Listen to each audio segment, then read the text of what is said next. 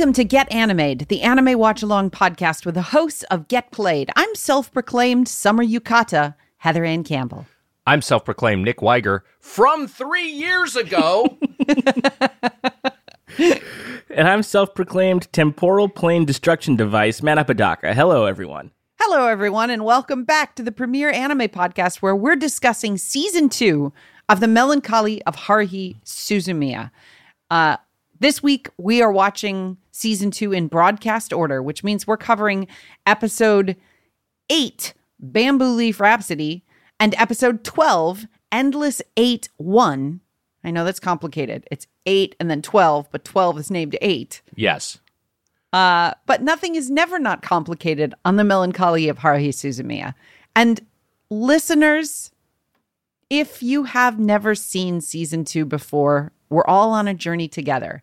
But if you have seen Season two before, don't spoil it for the boys on social media or on the Discord. Or because, for our other listeners. Yeah. Yeah, yeah, yeah. It's it's a fun... But mostly for us. It's a fun time.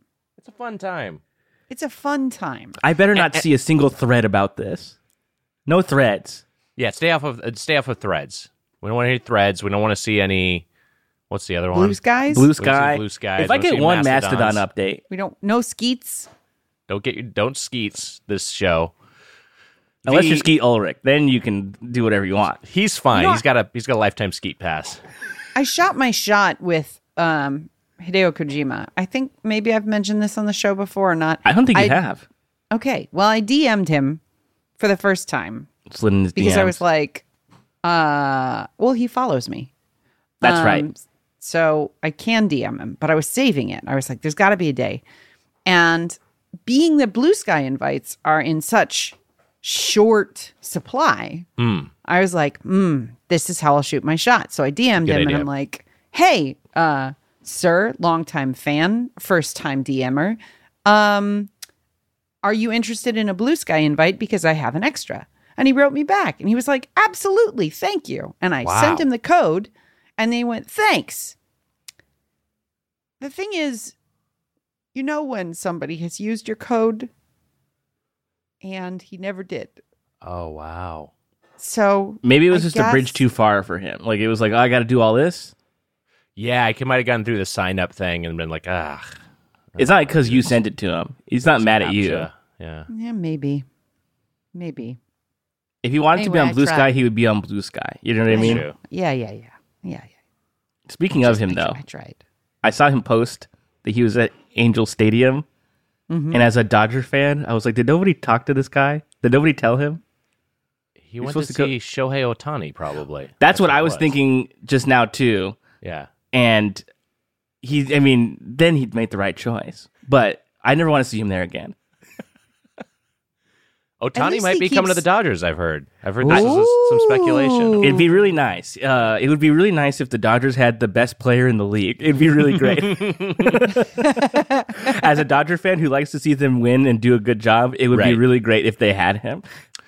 Do you think Kojima, I mean, this is the kind of thing, you know, he's been to, he's been to America before, but that's the kind of thing of like, like, oh, well, I'm going to L A. Let me go to Disneyland and let me go see an Angels game. Must be on the freeway for ninety minutes. Like, I think, like, people who maybe visit the city don't realize just how sprawling this area is and how yeah. parts of, like, Orange County are claimed as Los Angeles, but really aren't at all. Maybe he we he could have, maybe he was staying in Buena Park or something, or maybe he was staying in, you know, in Stockton. We don't know where. He could have been on that side of town. It could have been easier for him. Man, I'd, I totally would love for him to post a pic that he was at Pirates Dinner Adventure. Had a great time cheering on the Blue Pirate. Except except maybe not right now, because I hope Kojima supports the the strike. There is a there is a medieval times strike, yes. Aren't I don't know if the sister? Pirates Adventure... No, they're completely unrelated businesses. Oh, really? Yeah, they're in competition, and they do not like each other. Wow. The workers like the workers get along, but the, the, the companies are competing.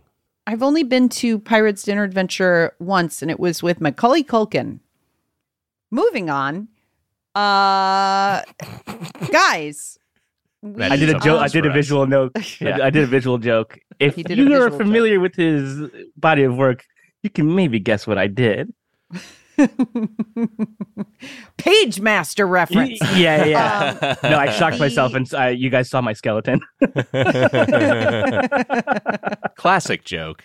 Bring that back. It's, if it happened in like a Mission Impossible movie, I would say this is the best movie ever made. Did you see Ethan Hunt getting Ethan Hunt electrocuted? Finally dies. He puts a fucking fork in a socket.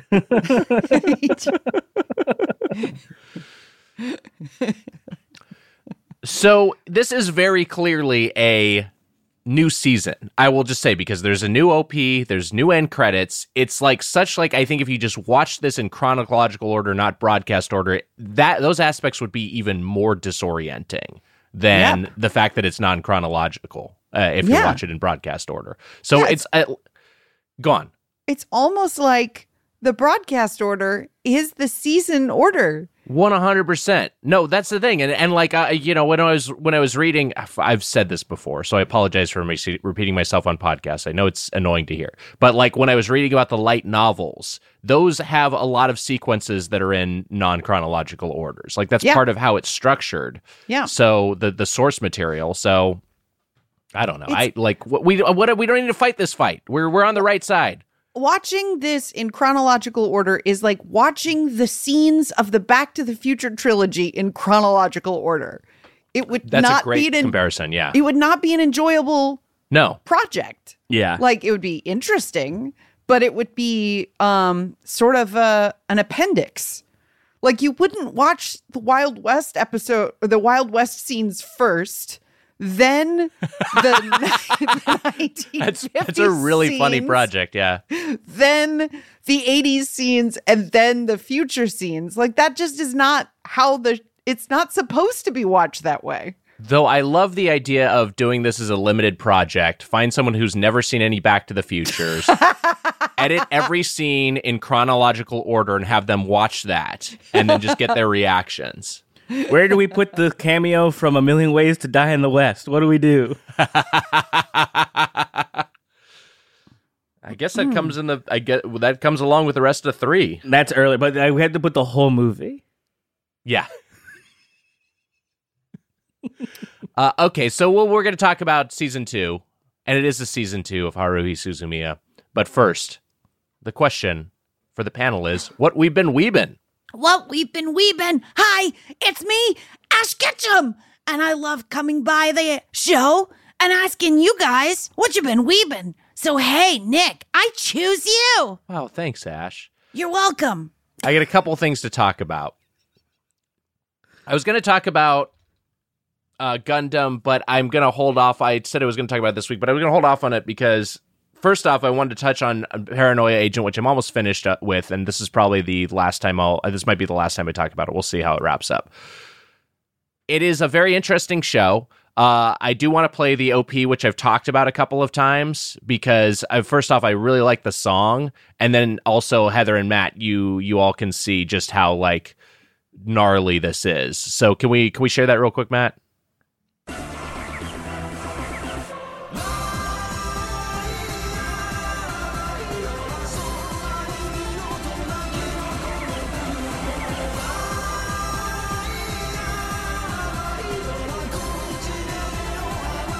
So yeah, we just see a bunch of people in perilous situations, laughing maniacally.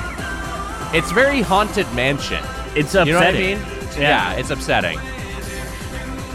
And these are all key characters in this series. And then this peppy song playing in the background. Anyway, I think tonally this is basically what you're in for, as you might expect. Uh, from a, from a Satoshi Kon project.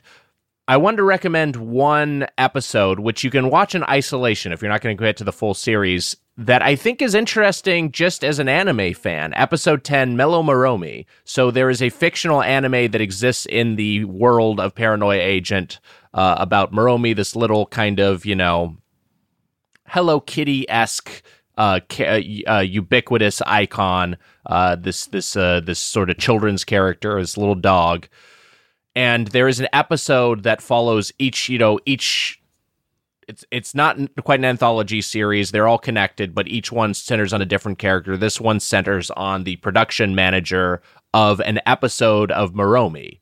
And so, but as part of it, it like stops the action. You know, it shows things in storyboarding phase and coloring phase. It shows things in everything, and it, it stops the action to sh- explain who each person on in the crew is and what their role is in, in an anime. So it kind of like illuminates what the production process is, and so it's interesting in those terms. And also, if you just watch this, you can get a kind of a sense of how the whole series is, because it's just like everyone is trying to make this children's cartoon, but everyone is extremely abusive towards the production manager, uh, who is like kind of a doofus, but also like he's trying his best and kind of fucks stuff up.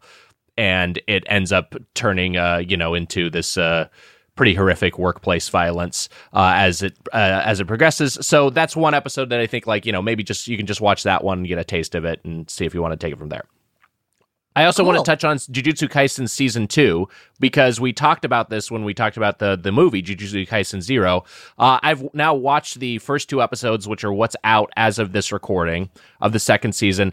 I'm kind of confused about the backlash, or, you know, and, and honestly, like, I tried to find some of the backlash reactions. I looked at the Jujutsu Kaisen subreddit, and people seemed pretty positive on it, so maybe it was more reactions to episode one in the absence of the season one main character, but...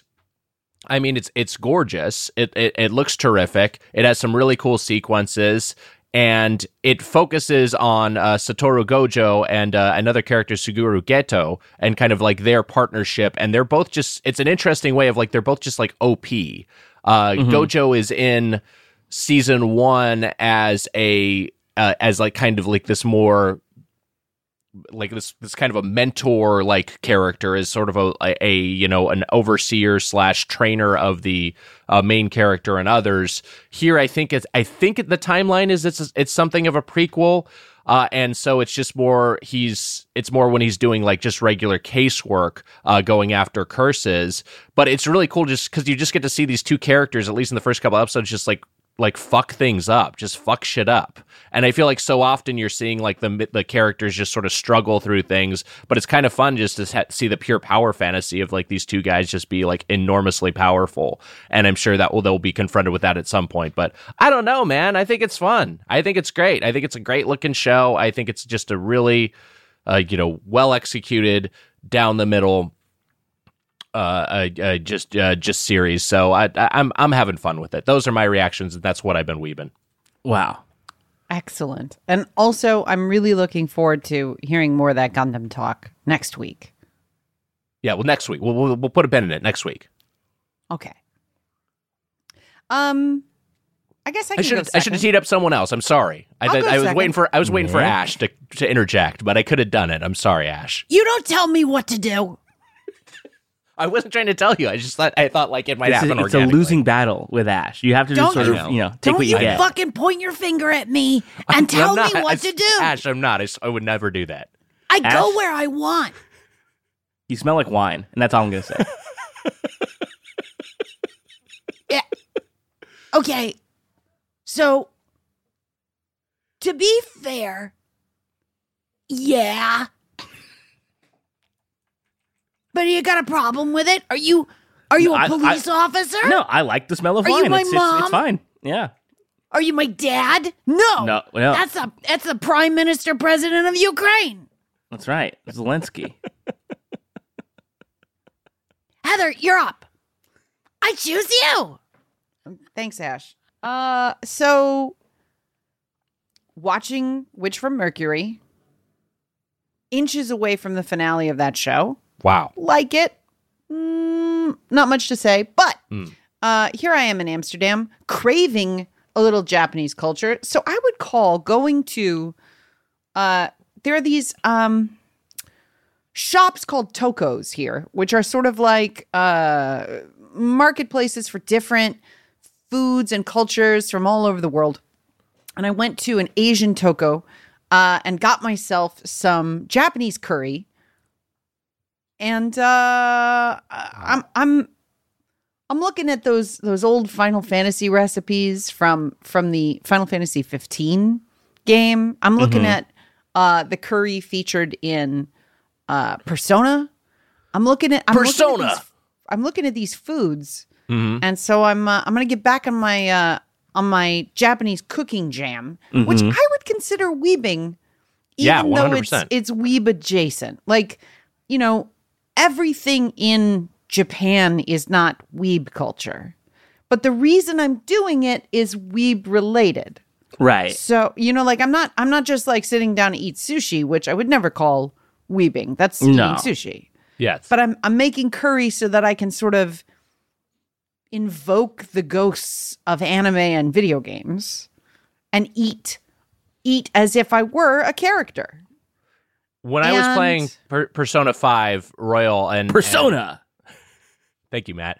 And like I would go out of my way to like while I was playing, I was like, I'm gonna go to Hurry Curry of Tokyo. Yeah. I'm gonna go I'm gonna and I'm gonna get a cup of coffee and I'm gonna have curry and coffee, which is thing I would never do yeah. outside of if I wasn't inspired by the video game. I'm sorry, finish your thought.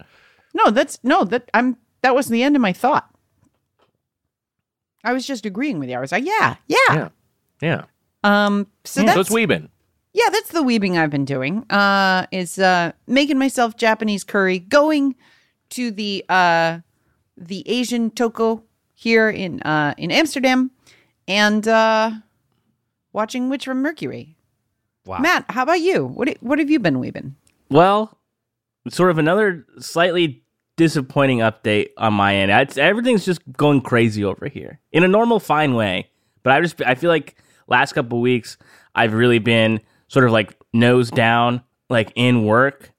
It, it's just been kind of a busy time, but I did watch an episode of Cowboy Bebop, and some, and I was while I was watching it, I was like, I don't just appreciate like the great characters or like the story of this thing. The sound design in this show is fucking incredible. Like, like, like yeah, it really is. Like, like, just to like just zoom out a little bit of like just the anime aspects of it, like the I don't know. Like the space sounds, the like the like ship sounds, all of that stuff's great. All the like technology stuff sounds so good and specific. Uh, the world is just so interesting that, you know, it is a one season show, and like it, I'm surprised. Maybe, and this is probably because it came out before they didn't do this. Um, I'm surprised there is only like one season, because like if it came out now, they'd be like, well, let's make a million of these. Like, let's just yeah. keep going, because uh, it's such a good. I mean, I guess depending on how the story wraps up, maybe there's a reason not to. But um, I've been really enjoying that. But Nick played the the O P of Paranoia Agent, and I know that everybody on Earth who watches anime has heard uh, the um, the song from uh, Cowboy Bebop. But I wanted to play it because it's just so good. Yeah, one of the best. Like, come on. That's... I think it's time we blow this scene. Get everybody in the stuff together. Okay, three, two, one, let's jam. Cowboy Bebop was the first anime to be broadcast on Adult Swim.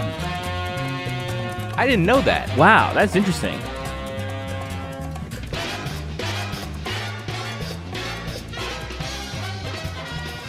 It's just such a mic drop. I, yeah. I think Yoko Kanno, it's who's who composes the Cowboy Bebop score, is just it's. I don't know. I, I, it's one of the best series compositions of all time. Yeah. Like just She's in incredible. any uh, outside of anime, even it's just it's such an it's, it, it's such an like it it adds so much texture to the whole series. And like just like kind of like anchors its tone to it being this sort of like, you know, jazz fusion sort of take on everything, um, and, and that oh, that opening theme is so great. Uh, yeah, I'm glad you played that, because as we've learned, we have a somewhat substantial listenership that has apparently never watched an episode of anime and just oh, yeah. just listens to us talk about it. So yeah. there you go. There's a great song. Check it out. If that's I, if uh, that's enough to get you to start watching it. Like I, I think it is. I think it's a good like. Oh, that song's good. I better watch this twenty-six times. Tank, right? Tank with an exclam- exclamation Tank. point. That's what it's called. Yeah. Yeah. Can I two things? Two things. One is um, when I lived in Amsterdam and was desperate to share my love of anime with the cast and crew of Boom Chicago, uh, I was met often with, um, you know, kind of a, pe- a pensive nod, like, "Huh, huh, that's okay. That's great, Heather. Sounds like a lot of fun." Um, and that was as far as it got. when I returned to Amsterdam and went to my first Boom Chicago show, the fucking Cowboy Bebop theme song is what plays to bring people back from intermission. Wow. And I was like, wow. Holy shit. I thought you were going to say that everybody in the cast from when you were there uh, was like an otaku and they had these like no. like waifus and stuff. They no. like went all the way. I also, um, you know, I don't want this episode to be two hours long, but uh, I also want to say a little bit about the Cowboy Bebop development, which mm-hmm. is that uh, the guy who made it, Wat- Watanabe, Shin- I think it's Shinichiro Watanabe, um, he uh, was asked by Bandai uh, to make an anime that sold spacecraft toys, right? Mm-hmm. Uh, he he's quoted as saying, uh, "Their their their instructions were quote so as so long as there's a spaceship in it, you can do whatever you want." Uh, but Wikipedia writes, upon viewing early footage, it became clear that Watanabe's vision for the series did not match Bandai's. Believing the series would never sell toys, Bandai pulled out of the project, leaving it in development hell until sister company Bandai Visual stepped in to sponsor it.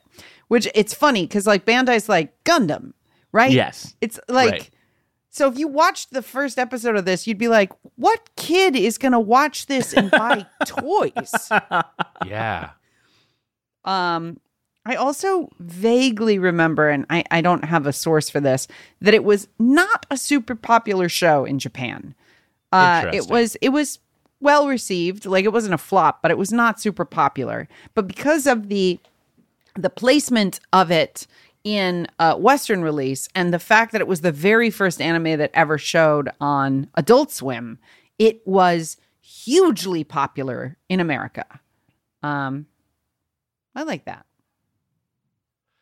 Yeah, it's always interesting when you hear it would, yeah, you know, like when when you see what hits out outside of its home territory. This isn't yeah. the, the as extreme of an example, but it's always like how Dragon Quest is so much more popular in Japan yeah. uh, than it is in the States, whereas with Final Fantasy, it's flipped.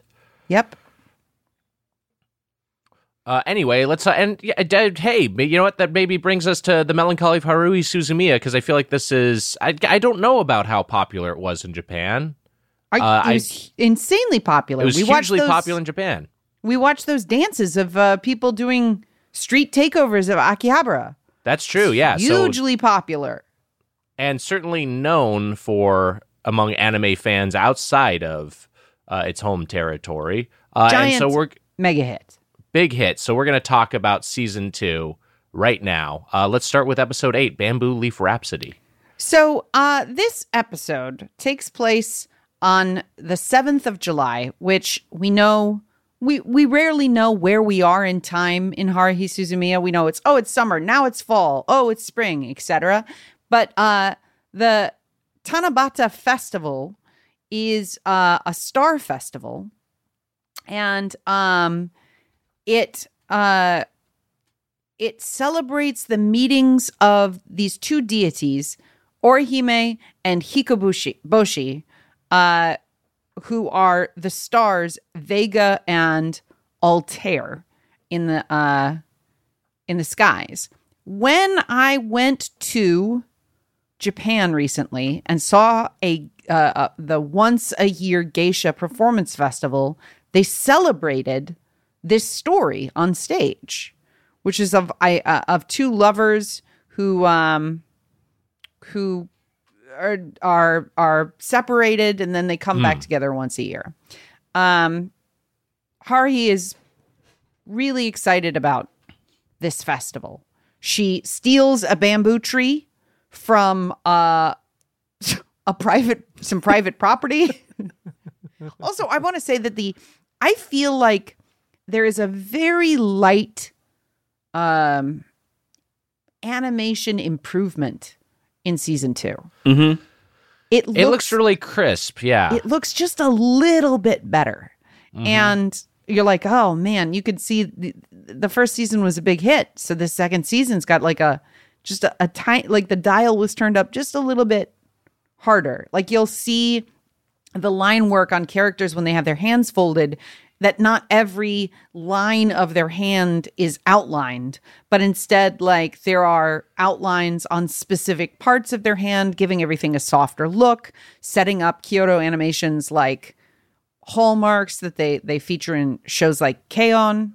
Kyon? Kyon? I don't know. Um, anyway, Haruhi steals a bamboo tree and brings these uh, rectangular pieces of, of cardboard or colored paper uh, to the club room, which are called tanzaku, uh, and you write down a wish on these pieces of paper, and you hang them on a bamboo tree, and then they f- they shine towards the stars. Haruhi is like, so the the close she she breaks down the science of it, and she's like, so the yes. closest stars are uh, sixteen years away, sixteen light years away. No, and information, they are Vega and Altair, yeah, yeah, and, and no information can uh, travel faster than the speed of light. So we know that it will take sixteen years for us to get our wishes to these stars.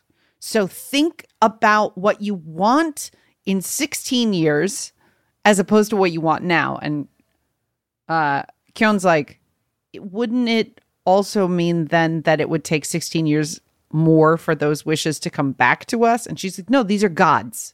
Yes. That, she's no. completely inconsistent. Yeah. So everybody writes down their wishes, which are um, charming. I didn't write down all they of They all kind of wishes. Fit their characters. Yeah. You like, know. Mikuru wants to be better at, I think, sewing and cooking. Yes. Um, she, I think, does not get the point, does not understand how what this process would work, how this would work logistically. And then there's um, uh, Yuki's like peace and harmony. Yeah, are her wishes. Um, you know, everybody, everybody's got their own little, their own little character specific wishes.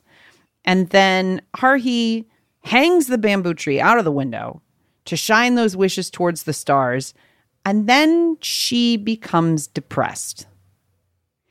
And the rest of the club members are like, huh, it's not, it's never great when she becomes melancholy. Yeah, there's like, you know, there's an aside in the sequence where Koizumi is just like, you know, she remi- like she has the power to reshape the world. Yeah, and, and it's just kind of like kind of tossed away. Um, it's also like this is this is kind of the episode where it kind of, because Kozumi's got like the slight smile at all times. And it really, like, kind of leaned on me, like, it, it kind of clicked with me. It was, oh, that's just all an act.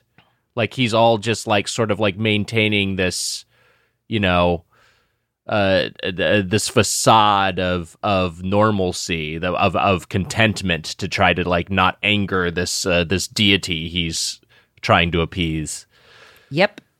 It's, uh, it, you, it feels like he's a hostage. Yes, one hundred percent. Yeah, that's a great way to put it. He's, he's much, pacifying much the god instead yeah. of actually having a good time. Um, but yeah, Haruhi is sad. And uh, I think she mentions, you know, like it's hard to be, uh, it's hard to have a July seventh without thinking of other July sevenths. Mm-hmm. And she eventually leaves and uh, heads out. And then uh, Mikuru gives Kyon a uh, a wish paper, and he reads it, and it's like, hey, stay stay after club. I need to talk to you. And he's like, oh, thank God. She's so cute. This is going to be great. Yes. Um, everybody else leaves, and Yuki also gives him a piece of paper. Yeah. And uh, he's like, oh, all right. Sticks it in his pocket. And then he's like, Mikuru, what do you want? And she's like, I need you to travel to three years, time travel to three years ago with me. And he's like, oh, why? And she's like, I can't tell you. And he's like, okay. Um, well, I trust you. Sure. And she's like, just, he's like, can I see the time machine? And she's like, no, it's classified. And I'm, she, he's, he, she sits him on a folding chair, puts her hands on his shoulders, and then he passes out. And he wakes up on her lap on a park bench. Yes. Seemingly three years earlier, though he has no visual proof of this. He seems the same age. She seems younger. Yeah. She seems like a younger version of herself. Or at least is, is costumed like a younger version of herself. But then she passes out on the bench, and adult Mikuru is there. Yes. And adult Mikuru is like, I can't, you know, she can't see me because she doesn't remember seeing me three years earlier. Um, but I need you to go to this location, carry her on your back, uh, and uh, and take care of the task at hand. And he's like, "Do am I allowed to know what's going on?" Uh, and, and she's like, "Nope." Um, so Kyon carries the unconscious Mikuru with him and finally finds the evidence of it being three years earlier because they run into the middle school version of Haruhi. Haruhi in seventh grade, yes, breaking into her school. Yeah. Right. Scaling a fence. It's, it's, you know, Kyon is such an interesting character because it's like he goes with the flow. So with so little resistance, he just kind of yeah. like acquiesces to everything. And it seems like sometimes his justification is just like, ah, like, I don't want to put up a fight or whatever. He's just like, I, I don't know. He's just he's just so maybe so non-confrontational. Or in the instances with with uh, with uh, Mikuru, is just like she's just kind of like, so like, please, you have to tra- travel in time with me or else I'll be in trouble.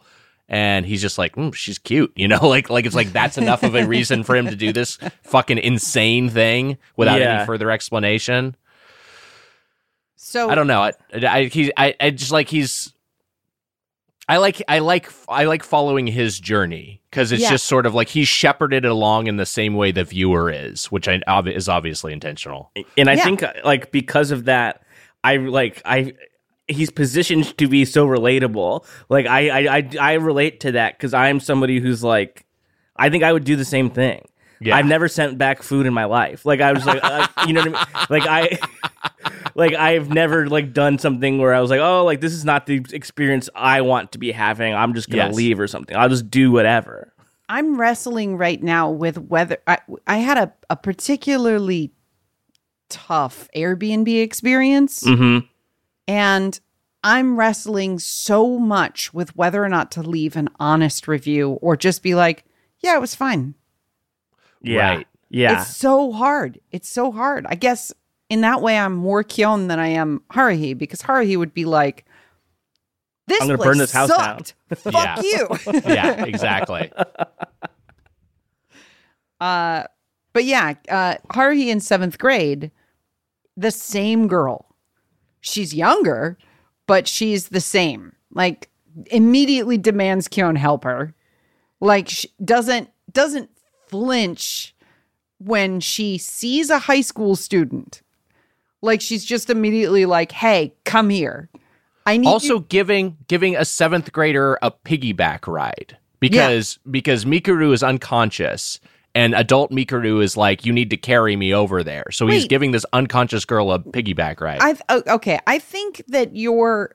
I don't think you're right about it being three years ago Mikuru. Okay, you think she's the same age. I think she's the same age because of the way the puzzle resolves. Got it. Mm-hmm. Um, mm, yeah, I get what you're saying.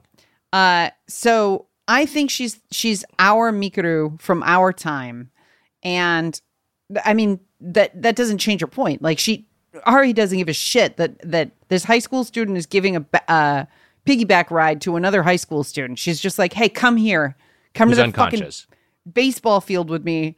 I need yes. your help. Yeah. Uh, and then demands that he use the chalk liner to make this symbol that she's wants to make, which he doesn't even like. She doesn't have like a map. She's just like shouting instructions at him, yeah. like left, right, go there. Uh, and he draws the symbol on the baseball field that we've heard about in season one as something that Haruhi did in seventh grade. Yeah, Tears of the Kingdom style, like massive, uh, you know, installation you can only see from the air. Yeah, or the Nazca lines. Nazca, anyway. NASCAR. Um, NASCAR lines. So, so Kyon makes this symbol and has a short scene with Haruhi where she's like, hey, what's your what's your name? And he's like, John Smith. And this is interesting because when Haruhi first meets Kyon, she's like, have we met before? Which is right. nice because now we know that they have. Yes. The fucking show is a lock, man. They've got they they had it all figured out ahead of time. Um, it's also like to me that it, this is just uh, that that John Smith is you like he doesn't. It's not like he says, you know, a generic Japanese name and it's translated as John Smith. He says like John Smith, yeah, in the Japanese. And she's like, "Oh, you're a smart yeah. ass. Got it." Yeah. Uh, then she asks, she asks Kyon, do you think aliens exist? Do you think time travelers exist? Do you think espers exist? Uh, and he's like, yeah, I, you know, they're probably around. Like, I, I bet, I bet they are. Which later haunts him because he's like, did I incept the ideas of this into Haru- Haruhi's head in the past? And yes. that's why I'm stuck in this fucking club. And also specifically mentions North High as yeah. like, you know, and she's kind of like, hmm, North High. Yeah. You know? That's why she ends up going to the high school and, and sitting right. behind him. Um, so uh, she runs off. She goes home, whatever. And Kyon wakes up Mikuru and she's like, realizes that her T P D D, also known as the Temporal Plane Destruction Device, Uh, it th- the thing that allowed her to travel forward or back in time is gone, and she just starts crying. She's, oh my god, I'm gonna be in so much trouble. It's so sad. But is the justification for that being she has it in the future, but she doesn't have it three years ago? So she's three years in the past. So that means she doesn't have it anymore. I think she dropped it. Does that make sense? It. You think she dropped it? You think she just like lost it? I think she just lost it. I don't I don't quite remember what actually happened, but I I I don't I don't know. She she No, doesn't... unless I unless I missed it, it's not like like there's like a clear moment where it, you see a device fall out of her pocket or you see, you know, Haruhi steal it or something like that. I think she's just like it's gone.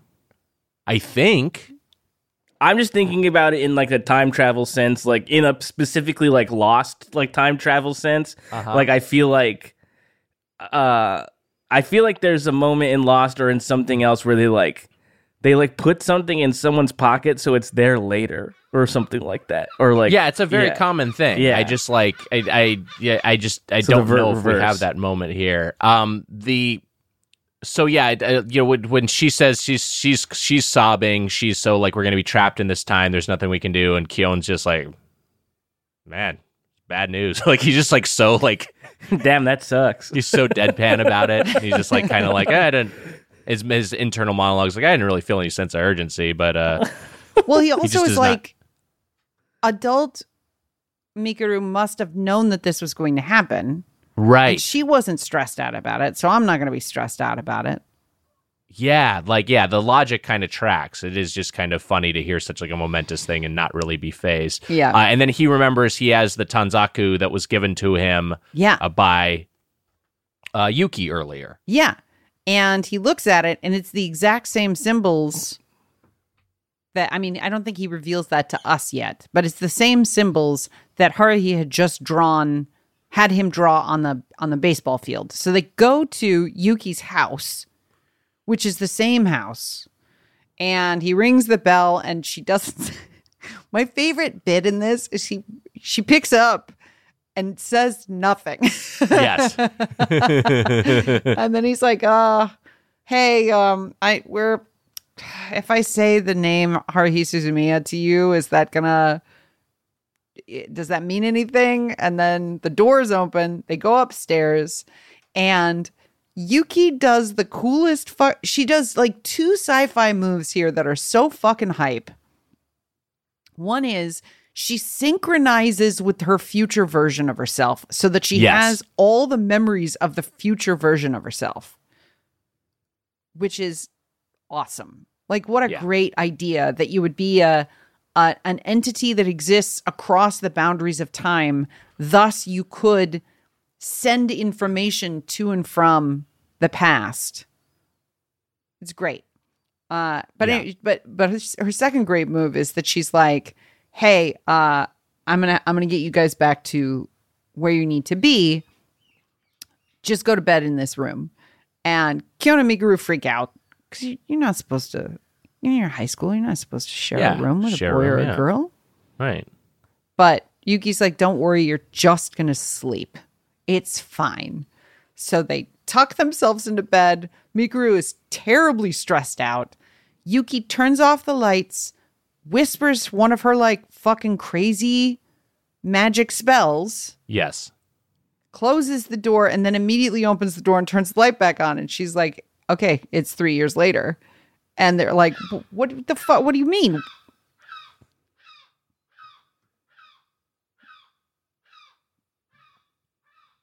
I did hear that, Heather. Yeah. It.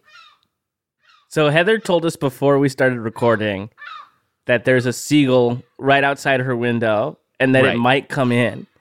And I just heard it. And I don't know if I'm going to keep this in or not, but it was so funny to hear it. there's yeah, there's a there's a, a several baby seagulls. Oh my God, they are so close to the window. Wait, can you take a picture wow. so I could see? Uh yeah, yeah, yeah, yeah, yeah. Yeah, we heard about this before we started recording, that this was a possibility, and now, you know, forty minutes in, it's finally paying off here in Act Three, baby. Here. Here's here is how close here's how close they are. They're very they're very close. I just sent that t- uh, text to you guys.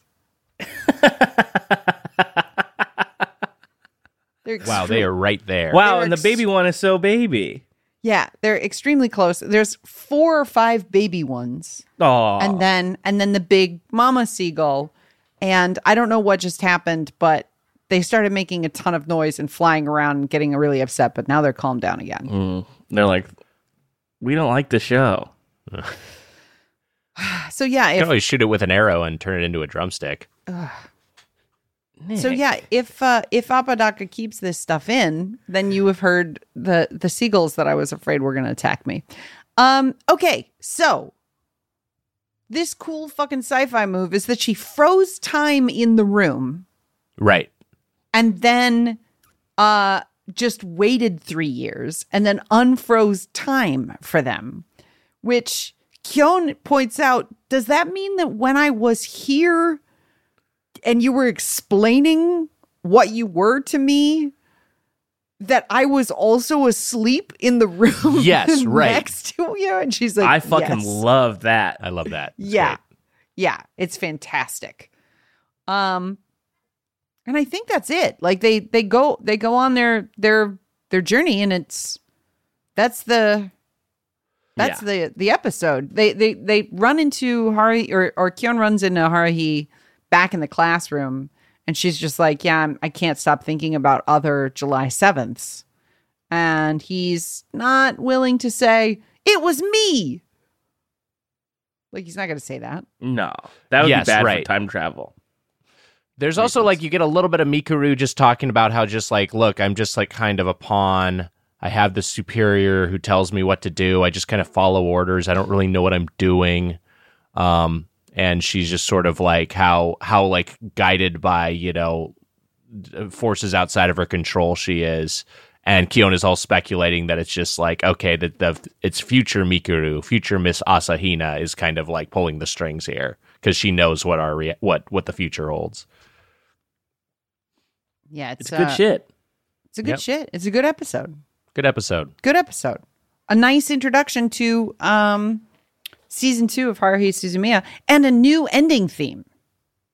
Yes, which, new ending theme. Which is good, but doesn't compare, I think, to the new opening theme called Super Driver, which starts the next episode, episode twelve, a k a. season two, episode two, Endless Eight, part one.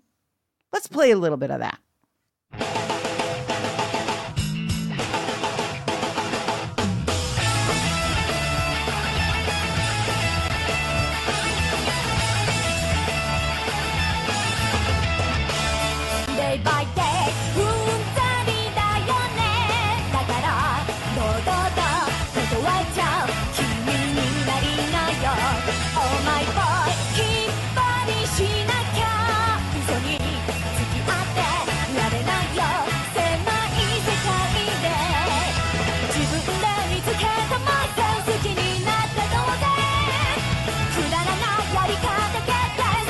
look, it is such a high bar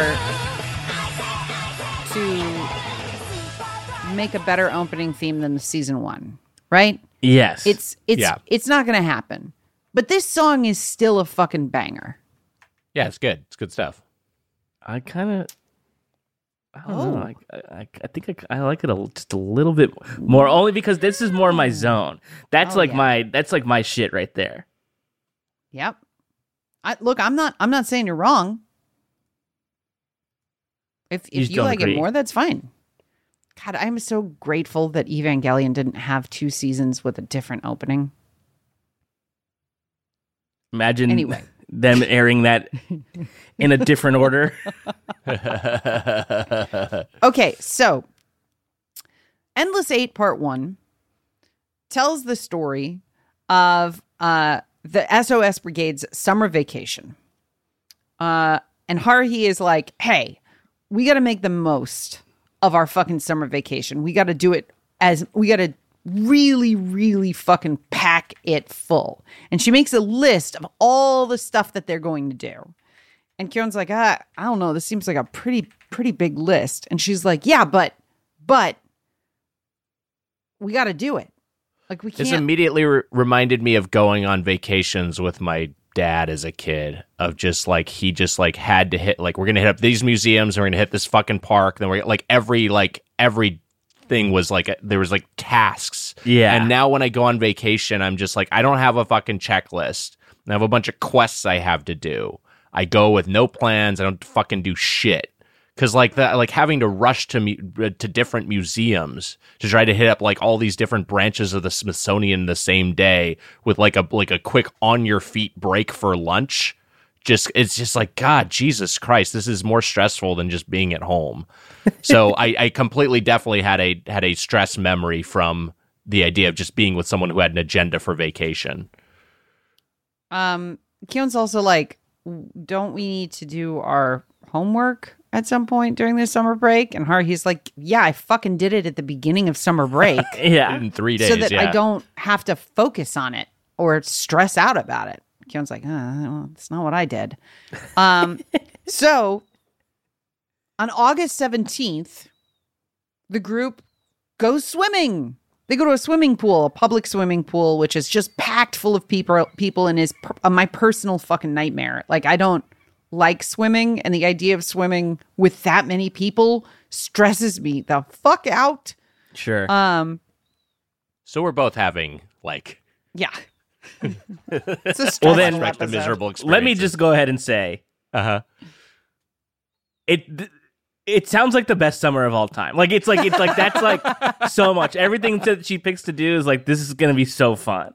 Yeah, that, I mean, it looks it does look fun. Just one of the one of the events is not for me, but I do like Mikuru making sandwiches. Those sandwiches looked so good. Sandwiches look good. They, fucking big big basket of sandwiches with fried chicken. Holy shit! Oh my god! Everybody's like, this is fucking great. August eighteenth, next day, they attend the Obon Festival, and the Obon Festival is uh, it's like a outdoor festival. You need yukata, which are these like sort of like summer kimono type looking clothes. God, I hope I didn't just offend the entire country of Japan. It's a traditional garment. It's a traditional garment. Um, can, can, can I we'll, we'll step down real quick? And I just like there's a there's a there's a couple jokes I like that happened earlier, uh, it, which is just one is they like when Haruhi just tell informs Kyon what they're doing. She says, "Bring plenty of money," and then um, and then he shows up. And like she's like, you're late. You're the last one here. You get pe- you have to pay a fine. And he's like, I was fifteen minutes early, and I was still the last one here. Just like everyone was so afraid of being. It's like in Goodfellas when he when Henry Hill shows up to a meeting thirty minutes early, and the guy's already there because they're both afraid of being whacked. It's like this. Like everyone has shown up super early because they don't want to be on Haruhi's bad side. That's so funny. Yeah. Yeah. Um, the uh, Obon Festival. I got to. I got to uh, attend one. When I was in Japan, the very, very first time I, I ever went to Japan, uh, just happened to be there at the right time. And um, it's such a good fucking vibe. Man, wow. It is such a good, like the food is good. The little stalls, you got all these little foods. I did goldfish catching, just like just like they do. I didn't catch a fish. It's really hard. Haruhi's wrong. Yeah. Um, but well, yeah, they got like twelve. They go. They go to yeah. They get they get some uh, yukata. Uh, the girls get all all dressed up, and then they go to this uh, festival. They play games, and then Haruhi's like, "We gotta we gotta do some fireworks. We gotta do fireworks." And then they light some like sparklers. Yuki lights a snake, one of those little those little ash fireworks, and is hypnotized by it. And I felt really yeah. seen because that was my favorite firework when I was a kid. Because I was like, what is happening? What am I looking at? Like as a kid, it's it transfixes you. Um, then then they uh they strap a bunch of fireworks to the back of Kyon's bike, and he races the bike and fires them off into the sky, and it's awesome, and it's a great festival. There's a cool moment at the festival earlier where uh, uh, Yuki goes to like there's there's just a bunch of uh, displays of masks, and yep. she's kind of like transfixed by them, and she ends up buying like a robot mask and just like hangs it over the side of her face. Yeah, like she seems to have a lot of like connection to it. Yeah, I like it's it's a anytime Yuki does something by choice. Yeah, it like it's electric. Like when she right. likes typing, you're like yes. oh, man, she really likes typing. And when she sees this robot mask, she's like, I want to buy this, and buys yeah. it. And Haruhi, when they all, they all like meet up again, Haruhi's like, what's with the mask? And she's yeah. like, I I purchased it. And Haruhi's like, huh. she, there's no other take on it. It's just like, okay. Um, the next day is August nineteenth. And the gang goes cicada catching. Haruhi's like, we're going to go bug catching. Uh, it's going to be a competition. We're going to catch as many bugs as we can. This is not an activity I did when I was a kid, but yeah. I guess it's enough of a summer activity in Japan that Pokemon is a game designed by people who were like, I have fond memories of bug catching when I was a kid. I think it's pretty universal. I mean, I feel like there's the, the catching a catching an insect with a net and putting it into a jar is kind of like a, you know, that that that people do that in the U S too. That they do? Yeah. Yeah. I mean, I, I don't do that. I I never, I, I always thought bugs were gross, but I know there are definitely people who like, yeah, you have a little jar with a butterfly in it. Yeah, I definitely had, so they can breathe. I had like a butterfly net and I had like a, like, but I never Like I don't think I like displayed them. I would just like see if I could catch one and be like, okay, bye, uh, and, and catch it, and you know, and let it go. Uh, but I was also a kid that would like lift rocks or move rocks and see what was going on under the rock, and be like, look, there's like crazy bugs under the rock. Right.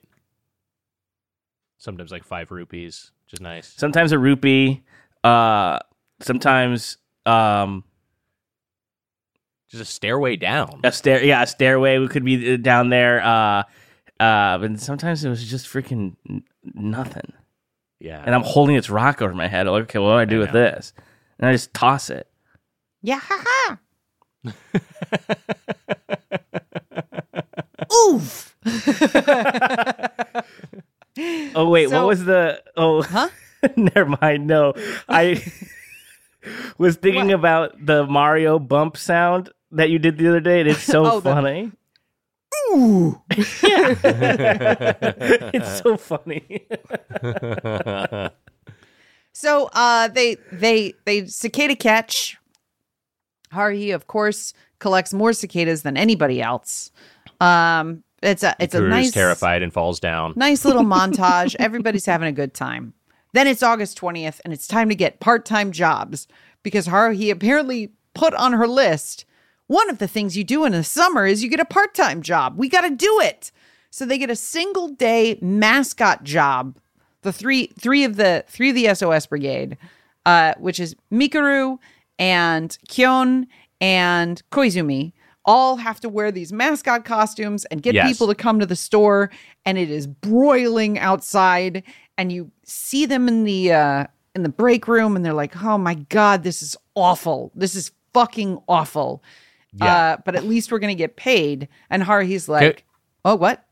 I was just going to say real quick, just just on the on this the previous sequence before we get too deep into this.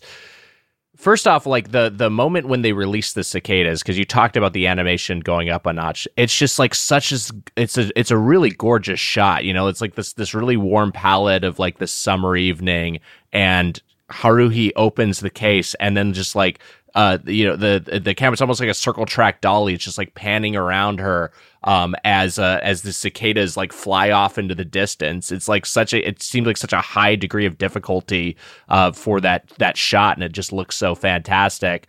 Um but then also she like wants to she's like patting herself on the back for like releasing all the cicadas, but then Kyon's like, wait, did, but you caught them. Like, wait, hold on. There's also another thing that happens here, which is Haruhi is like speculating about like eating them as tempura. and, and, and it's just like, maybe that like tempura, maybe the only reason tempura tastes good is the batter. Like you could put like a, just a fucking bug in it and it would still taste good, which is just so fucking weird. And then everyone kind of has to humor her. Kyon, I thought they were going to eat these bugs at some point. Kyon also is like, the batter's the only good. Please apologize to everybody in Japan. And then he brings it back later and he's like, well, I'm glad you didn't make it into tempura. And she acts like it's the craziest thing she's ever heard. She's yeah. like, what are you fucking talking about? Yeah, you want to eat them? What are you talking about? Sorry, and then and then we go to the, the where yeah they get part time yeah, jobs. They get part time jobs, and they're like looking forward to getting paid. But Haruhi's like, no. The truth is, it's gonna be we're gonna get these this mascot costume for free. And they're like, what the fuck? And she's like, I got a deal, which is great because we also see that mascot costume in the break room. Yes, canonically later in the show, but. uh broadcast order earlier, and so now we know how they got that mascot costume mm-hmm. was by doing this part-time job. Yeah, uh, being kicked by kids and standing in the sun all day. The next day, August twenty-first, they go stargazing, which is nice. Koizumi's got a uh, telescope, and he's like, did you get this just for this? He's like, no, it used to be my hobby when I was a kid. Uh, Mikuru's like, this is the same kind that like Kepler would use. And he's like, no, this is much more advanced. It's funny to see the rules of improv are just constantly happening to Kyon. Yes, like, yeah. Somebody on stage says something insane, and you say the rational thing, and then the other person denies the idea that you that that is the rational choice. Not denies right. the scene. But it's like, you know, I, I bet I could get like four or five apples in my butt. And the other person goes, wait, you're going to what? And it's like, don't. I mean, OK, fine. I could do five. You think I can't do five?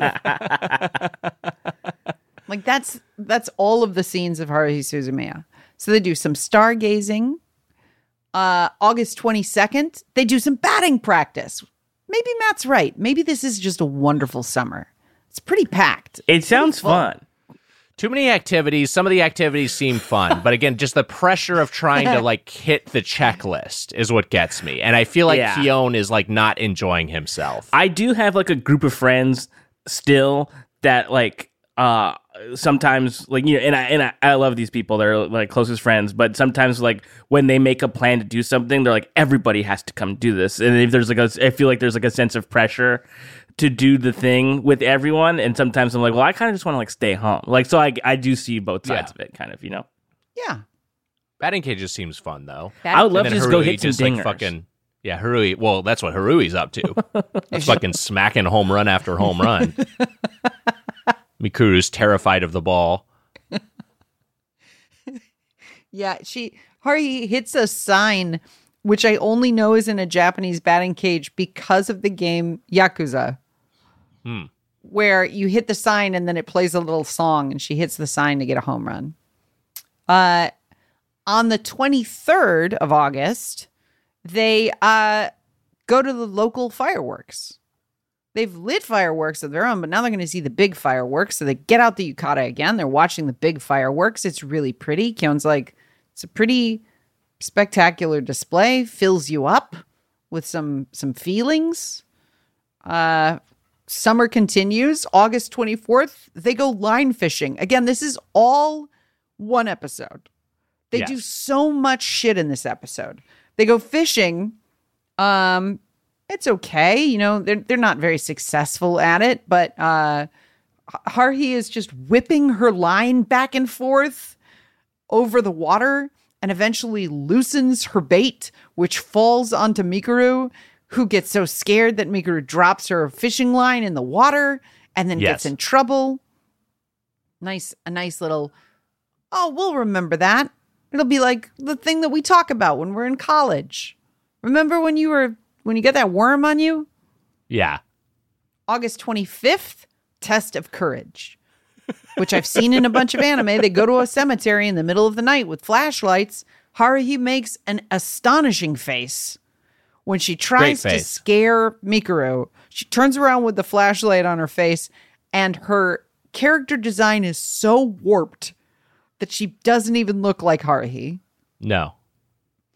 Um, and scares the shit out of Mikuru. Yeah, yeah scares you just... Fucking terrified. Which also... You have... I mean, I don't know...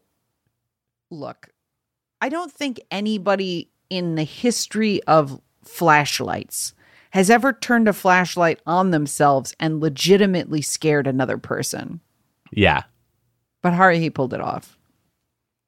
Maybe Mikuru didn't have a choice but to be scared. Well, I was going to say, too, I think if you're going to try and do that on anybody, Mikuru's your easiest mark, easily. one hundred percent. Yep. The rest of them aren't going to get scared. Mikuru, you, had, you have a pretty good chance, I think. Yep. Uh... On August twenty-sixth, they go to a blockbuster movie, which is overhyped, uh, and they watch it alone in a big empty movie theater.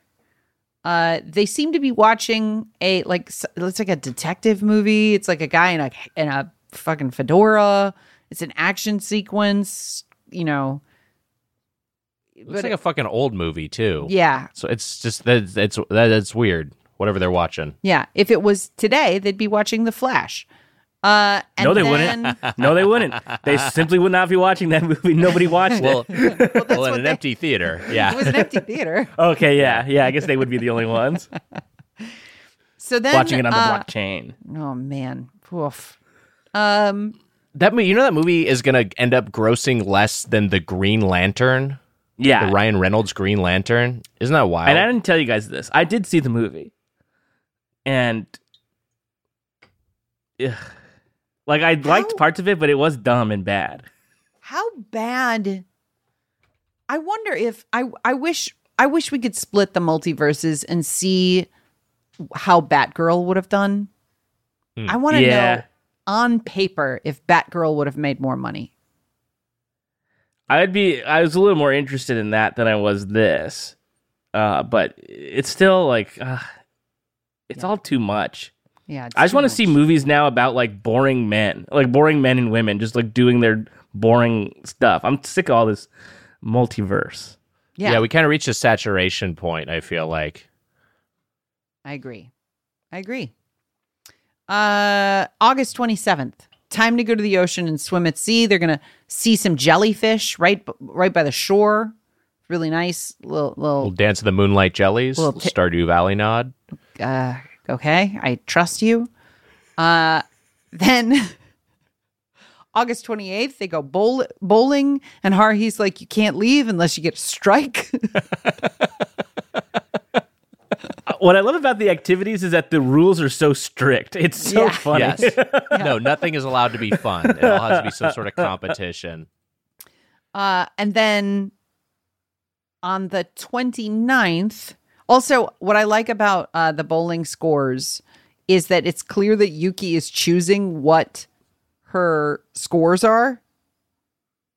Like, she's choosing what she does. Oh, I didn't zero in on that. So Wait, let me... Let, Yuki's yeah. bowling score, don't look it up because I don't want you to find any spoilers.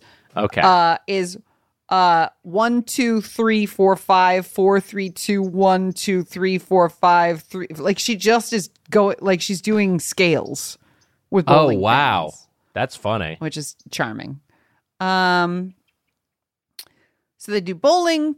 The next day they do karaoke. And then finally it is the end of the summer. And Kyon's like, ah, fuck, I gotta, I gotta do my homework. And so he sits down to do it, but then confesses to us that he just wanted to slack off and not do any of his homework. And uh, he doesn't finish his assignment. And that's the end of this beautiful summer, like, gauntlet that these kids ran. I love the montage of when Kyon's by himself later, yeah. and he's just like trying to do homework. It's just such a great way of like conveying procrastination and like the small way of uh, the small, you know, amount of progress you make and the breaks you give yourself. It's a part where he's doing some studying and like his he's in the foreground and his his little sister's in the background playing video games, and then it just cuts to him. He's also playing video games with her. So fun, and it's just sort of like, yeah, I don't know. It's it's. It's a nice little study of what that feels like. Yeah, it's um, it's nice. It's a nice episode. So it feels yeah, this like is a, a good one. It feels like a good summer. Um, and that's that's the first two episodes of season two of The Melancholy of Haruhi Suzumiya. Next week, we're going to be watching episodes thirteen and fourteen. Nice, not too confusing. We go right from twelve into thirteen and then fourteen. And uh, and watching Endless Eights Part two and three. And that's that's what we're going to be doing. That's it. I'm excited. These, these you know, uh, learning that there's like a season two and that it was like this weird, like sort of like package thing. Uh I was a little worried about maybe not liking the season two episodes as much, mm. but I, I'm happy to report that I like them just as much as I liked season one episodes so far. Yeah. Yeah. It's good a, stuff so far. It's a great fucking show. Let's see. Let's see where it goes. All right. Well, hey, we just kicked off season two of Haruhi Suzumiya, but you know, last week we took a little hiatus from our uh, good pal Haruhi and her melancholy, and talked about the movie Jujutsu Kaisen Zero, as season two of that uh, anime is currently airing. Let's go ahead and get your reactions. It's chain reactions, colon, Jujutsu Chatsen, colon, Blue Talk. We didn't talk about this? That's really good. Okay, great. Jujutsu. I'm just going to say, for the time of day that it is, for that being one of the first things you've said to us today, that's really good. Okay, great. Fuck yeah. Uh, um, and I'm going to go ahead and read this first one from uh, the Mooch, David Moochie. Hey, Mooch. What's up, Mooch? Uh, honored to be called the Mooch by my favorite podcasters, and Scaramucci is basically my Walu... my Waluigi, but I do wish my improv training would have allowed me to come up with something as funny as, I'm not Steve Bannon, I'm not trying to suck my own cock.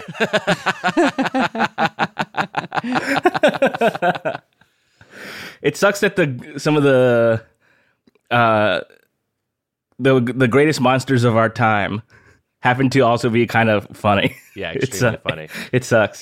Is, um, that, is that the full comment? That's a comment, yeah. Okay. Thank you. Thank you, Mooch. Uh, this one's from Numlocks. Hi, Numlocks. Hi, Numlocks. What's up, Numlocks? I finished Gundam Ori- Origins, and now on to thirteen of the O G series. I am hooked and, and plan on watching all the Gundam main universe shows. Where has wow. this been all my life? Wow. Yes. Yes. Wow. Welcome. Welcome. Welcome to the the land of Gundam, my good friend. May I ask you, traveler, to hang your hat and stay a while? Heather is indoctrinating it. people. I love it. I love it, could be it worse. so much. I'm going to have to give it a, give a peek. I have a Gundam sweatshirt, which mm-hmm. is the most complimented piece of clothing I have. And mm. the other day, I was at a restaurant wearing this Gundam sweatshirt, which is a uh, sweatshirt from... People will be like, what's the sweatshirt? And I'll be like, it's from uh, P Bandai, which is um, the uh, Bandai online store with special sales. Uh, I don't know if it was released in the United States, but I use a proxy in order to order these shirts uh, from Japan. Mm-hmm. And it is a shirt of Char, Char Aznable, uh, oh, in yeah. sort of gold relief. And it's stylized. And the other day I went to a restaurant and uh, one of the waiters said, yo, where'd you get that shirt? And I was like, oh, it's from uh, anime. It's from Japan. And he was like, can I take a picture of it and show it to my boss? And I was like, yes. And so he took a, like he framed up just my shirt, mm-hmm. like c- cut off my head and uh, and took a photo. Of, uh, Gundam is a universal language of style. It is a good, good fucking time. That's I've very cool. Quite, ac- quite acquainted with Jar, oh, Jar, with Char, Char. Uh, from, uh, from uh, uh, Gundam The Origin. Yes. Char. I gotta, a, I gotta meet this guy. A complicated figure. Oh, yeah. Um, well, hey, I guess uh, I guess more people are walking or are watching Gundam. Maybe we'll be talking Gundam at some point. We got to at least do a Gundam episode. You know what I mean? We'll do it. Um, this next one's from Callum. Hi, Callum. Hi, Callum. Hello. I really love this show and movie, but totally agree with your critiques. They just don't affect my enjoyment. Also, kind of a bummer, but very topical. The excellent actor who voices Yuta in the dub has spoken about how she was paid peanuts for this very successful movie. And then the uh, then Callum left an emoji, the upside down smiling emoji. And that, if you haven't used that before, yeah, that's sort of like a oh brother. Yeah, I know. I, I that one's that one's in my most used. I'll th- I'll toss that one into a chat pretty frequently. Uh, that yes, that's that's an ongoing issue with. I mean, voiceover artists in particular when we're dealing with with. Uh, with anime, I know that that sometimes, and, and you know, we've talked to a few uh, voice actors recently on the main feed, and don't can't speak to their experiences in particular, but I, I know from just generally, like like a lot of a lot of people who work in anime are not necessarily well compensated, and in fact, an anime dubbing in particular, and in fact, make the bulk of their income from things like appearing at cons, uh, and you know, so.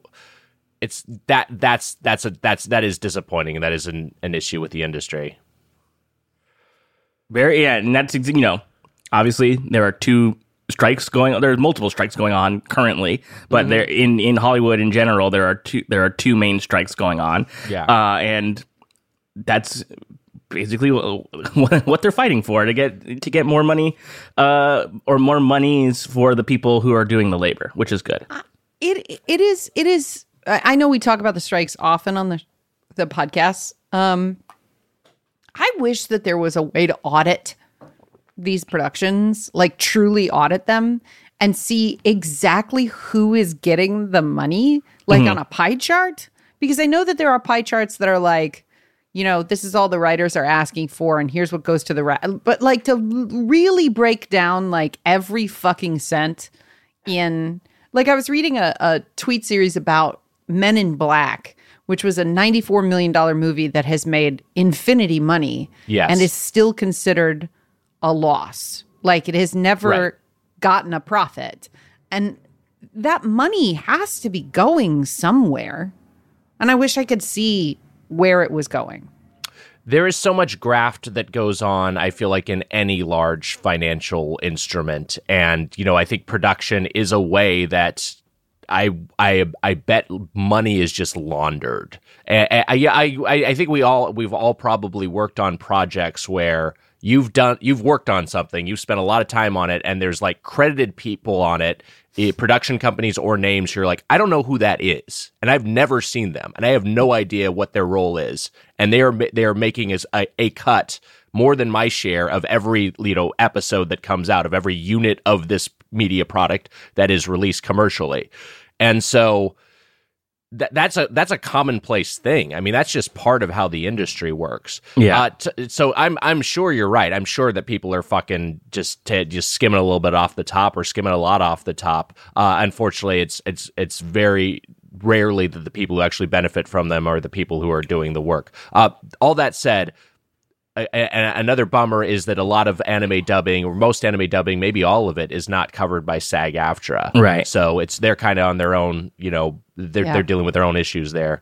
Um, it'd be nice if we could figure out, animation is the next frontier, I think, in terms of animation and V F X, in terms of labor rights in the entertainment industry, because so many of those are just operating under, you know, either less powerful unions or under or non-union entirely. Yeah.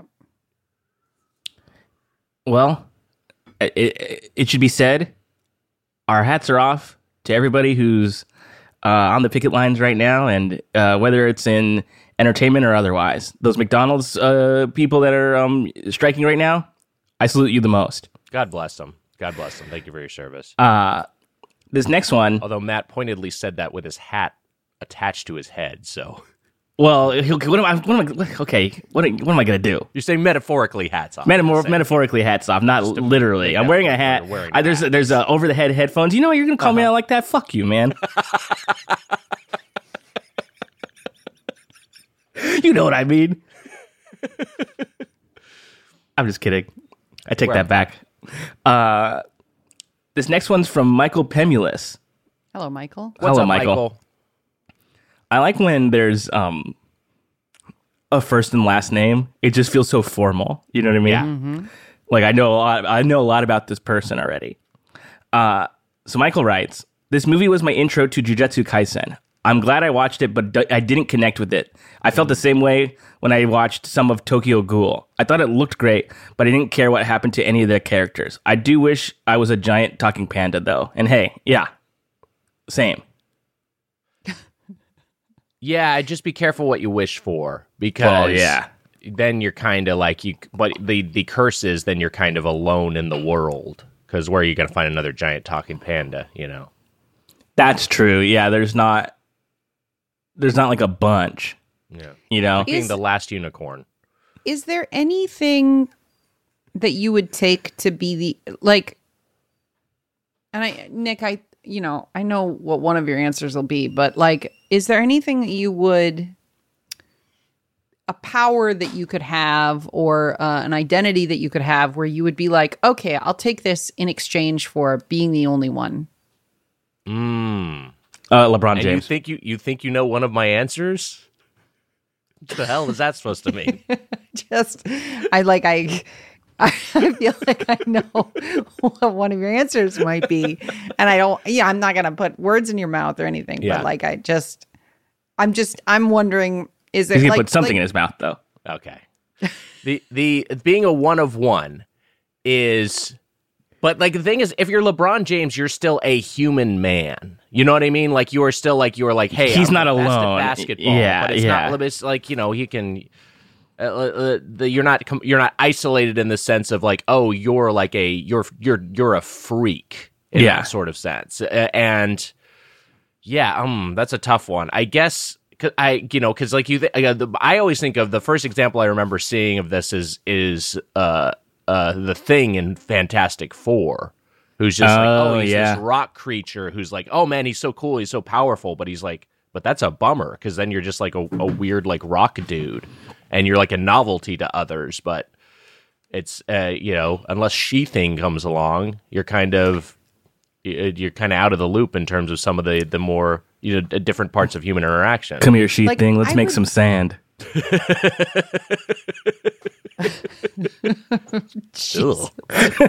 what it would be. It, it wouldn't be better. I like I would be so scared to be uh like to have the power of flight, yeah sure if I didn't receive the other powers of Superman, because like the idea of flying but having my regular body just be aloft would be horrifying. Yeah. Like, what if I fell asleep? Right. I guess I wouldn't mind being Data from Star Trek. Mm. Like I just like a Christ.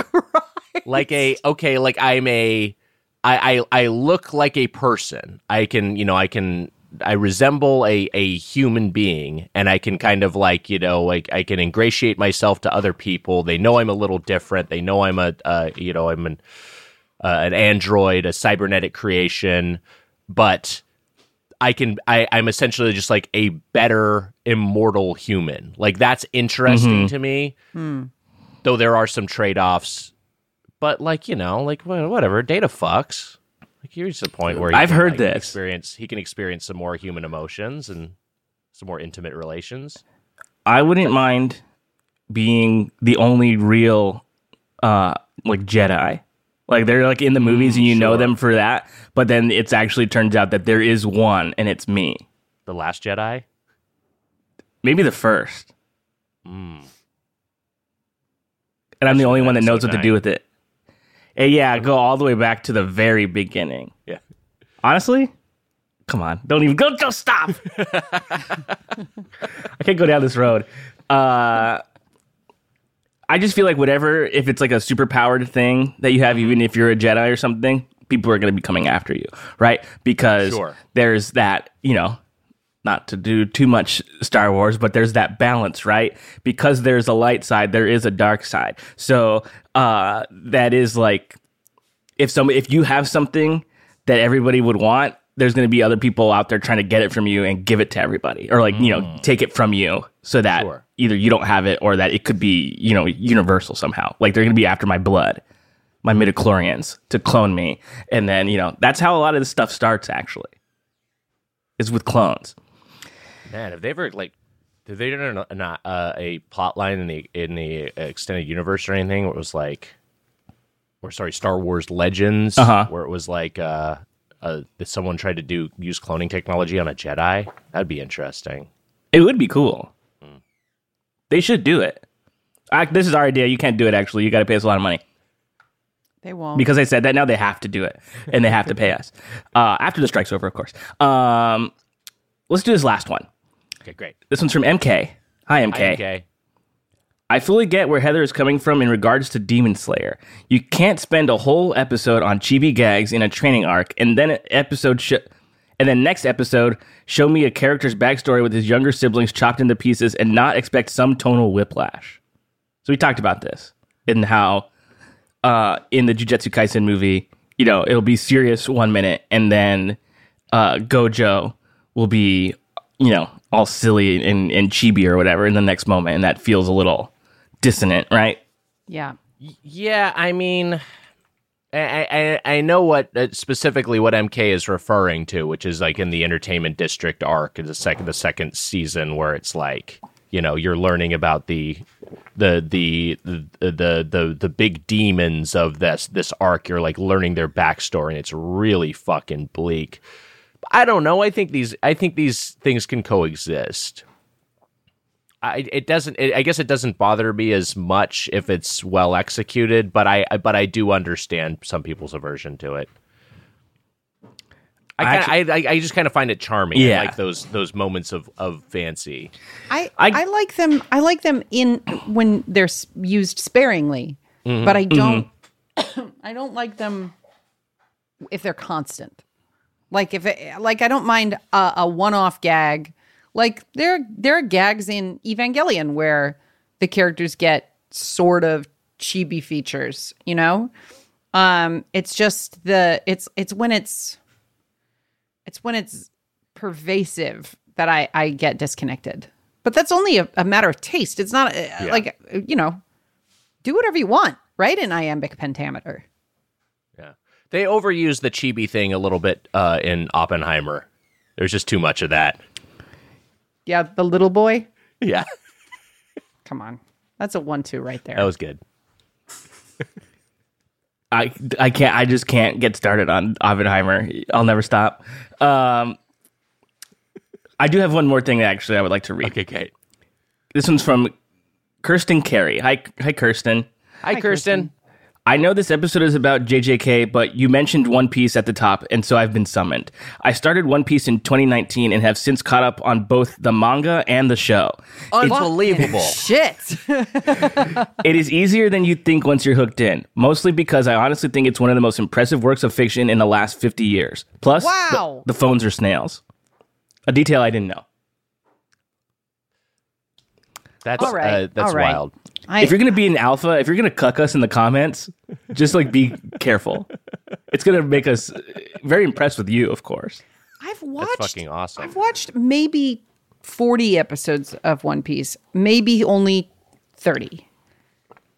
And it, I, even in that amount of exposure, it didn't get, I didn't get it. There's probably only like twenty every, more after that, right? Everybody fucking talks about how good it is that it makes me be like, okay, buckle in, fucking do it. Do like, do One Piece. Uh, maybe I will after I finish catching up with all of Gundam. It yeah, feels look, like I'm a good all of Stephen King in publication order, so I've got you, my own what? daunting. You yeah, are? I've, been, I've been doing this. I've, I started doing this last year, along with the Just King Things podcast. Great podcast. Wow. Uh, Where are you at in his run? I'm reading Cujo right now. Oh, wow. So, so you're in, still in the eighties. A long way to go. Yeah, he writes a lot of fucking books, and they're all fucking long. Are you like, into like... There's like four books a year, and they're all like seven hundred pages. Are you pre or post his accident? This is still pre-accident. Okay, that's so I'm interesting. The, I'm in the midst of his, you know, some of his substance abuse years. Okay, yeah. Yeah. When he loved wine, yeah. Uh, and cocaine. And cocaine. Yeah. Honestly, he rules. Look, his uh, a lot of his books are bloated and overwritten, but they also, a lot of them are are terrific and have just uh, amazing passages and uh, just...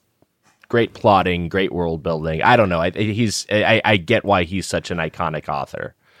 Incredible. Really, really knowing mostly his adaptations before I began this run, starting from the scratch. But anyway, what I'm saying is I have my own uh, daunting literary project at the moment, but there is something interesting about saying committing to.